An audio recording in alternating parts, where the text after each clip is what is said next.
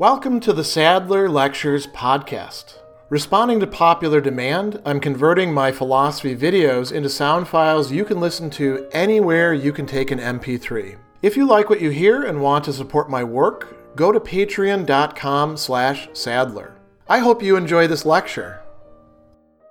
Categories Chapter 8 contains a lengthy discussion of the category of quality, and Aristotle distinguishes four main types of quality. The third type that he talks about really seems to be two different but overlapping things, and I think that this is probably one of the discussions that, certainly in that chapter, is the most difficult for the average or the first time reader coming to the work. Perhaps it's one of the more difficult than the work itself. So we're going to try to make some sense of it for you. Aristotle here talks about two things that are lexically connected with each other and are a little bit difficult to translate. So he talks about passive qualities, right? Pathetikai poiotetes. Poiotetes is the plural for qualities. And this word pathetikai, you know, if you see pathos or pathetic there, you're on the right track. It's coming from the verb paschein, which means to, to suffer. It's the sort of correlative of poiein, which means to do. And you notice that, you know, towards the end of the list of the categories, we have doing and being done to or suffering or passion. Sometimes it's translated action and passion. And this is connected with that, certainly lexically and I think even conceptually. Then he talks about what, it, what we're often translating as affections here, pathe. Pathos is the singular of that. And a pathos can mean anything that we suffer, but it's also a term that's used for the emotions because, in part, Aristotle and the, the other Greek writers on this viewed emotions as something that, you know, are sort of imposed upon us, either by our outside things impinging from our environment, events. We also contribute something to it, but, but they kind of grip us and, and we don't necessarily choose them as such the way we seem to do with our actions. Now, how are these connected with each other? We're going to have to disentangle them a bit. Aristotle starts out by talking about the passive qualities, and he, he very helpfully begins with several examples sweetness and bitterness right? Coldness and warmth, whiteness and blackness. Those are his go to colors. He's going to discuss some other colors a little bit later in the chapter. So the things that have these, the things that in which these things are, like the whiteness or blackness, right? Or blueness. The tie is blue because it has blueness in it. Remember all that talk about in a subject, predicated of a subject, right? It's a blue tie. It has a certain quality as that. It could be a red tie, it could be a green tie. Being a tie, being blue, you know, is not essential to being a tie, but it's, you know, the way this tie is, right? Blue shirt as well. So all of them are called of that quality. We can talk about blue things or lukewarm things or sour things, right? And that sourness or blueness or lukewarmness is the quality, the poiotes. And now Aristotle wants to make clear, and I think this probably only holds for most cases, he, he talks about it in rather sweeping terms, that it's not something that's changed in the thing per se. For example, honey is sweet, right? But it's not as if the sweetness in the honey changes the honey somehow. Honey just is sweet. This tie simply is blue. Now, perhaps it started out as, uh, in this case, no, I don't, uh, because it's woven, I don't think that it started out as just a white tie that then was dipped in blue dye or something like that. But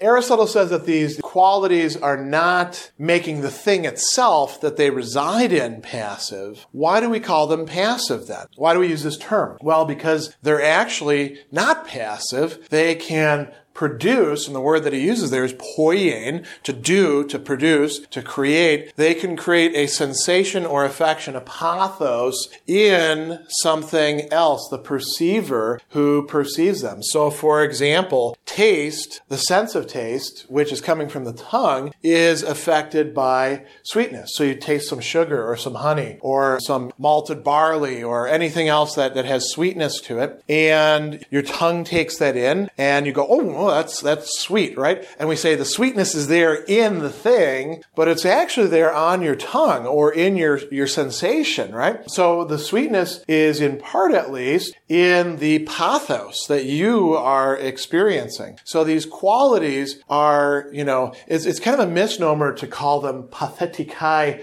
poiotes when we might actually, you know, stretch it out a little bit further and say that they are, instead of just being passive qualities, qualities productive of a passion or affection within somebody else. So those are some typical examples that he uses. Then he passes on to start talking about pathe, which we're translating as affections. And he does this by way of talking about color at first. And so there's a little bit of shifting going on here. So we're not just thinking about the color like the color of the tie or the color that my skin normally is we're thinking about the color that we might actually change to given certain circumstances. And one of those circumstances that he talks about is when we feel affections, when we are affected in a certain way. For example, when we feel an emotion. So we can talk about the physiological effects of fear, for example, of, you know, the limbs trembling. And he, he's talking about color. So he's thinking about the blood, you know, receding away from the face and really into the core, which makes us get paler.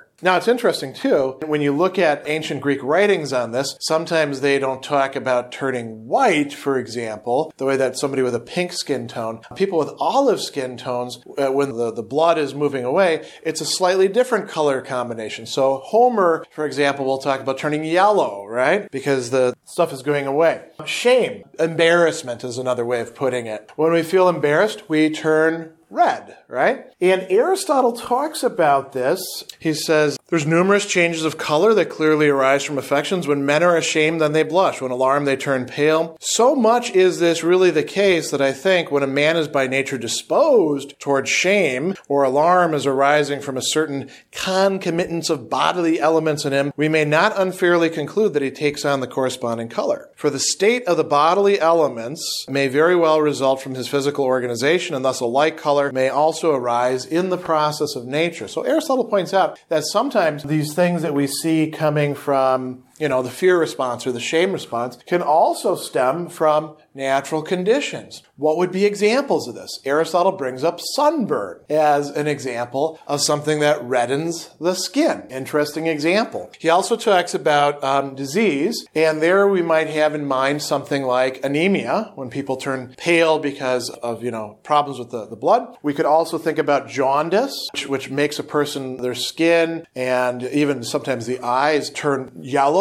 because of what's going on in the liver. And so there's plenty of things along those lines that would be going on. Now, Aristotle wants to say, look, in a lot of cases, what we're talking about are not actually qualities as such because they don't remain within the person very long. So he has something a little bit stronger in mind than, than just quality per se when he's talking about these affections. So he says, conditions arising from causes soon rendered inoperative, if not entirely removed, will be known as affections, as pathe, not qualities, seeing that no one is called such and such on account of these conditions. So a person who blushes from shame is not regarded as naturally ruddy, nor he who becomes pale from fear as having a pallid complexion. Instead, we say so and so was affected. Such states are affections, not qualities. So perhaps in cases like that, Aristotle would say what we're dealing with is actually a different category, the category of passion or suffering, however you want to put it, not the category of quality as such. He goes on to say that this also holds for things within the soul or the mind, the psyche. And he says when a person has a temper from birth and its source is in certain affections not easy to change or remove, then we give it the name of a quality, irascibility, right? When a person just happens to lose their temper on the spot, we say that they're angry, but we don't say that they're irascible. Irascibility, ira is, is the, the Latin word. In, in Greek, orge is anger, also thumos and a few other words, and orgilos is the name of somebody who is irascible, somebody who's prone to anger. And so Aristotle says, you know, madness, irascibility, other things like that are cases in point. It's on account of such things we call a person mad or irascible. And so he also talks about for, you know, other examples, distractions of mind, which can arise from certain things coming together in a person. And these can seem to be either enduring or very hard to remove. So those would be called qualities as well. Passive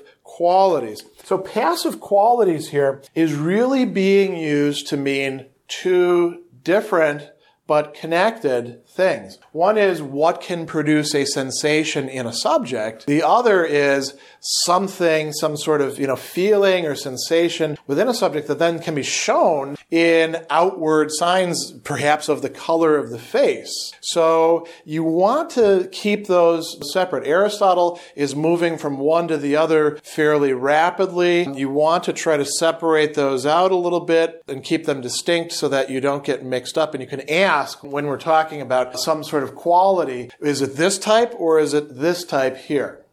Special thanks to all of my Patreon supporters for making this podcast possible. You can find me on Twitter at Philosopher70, on YouTube at the Gregory B. Sadler channel, and on Facebook on the Gregory B. Sadler page.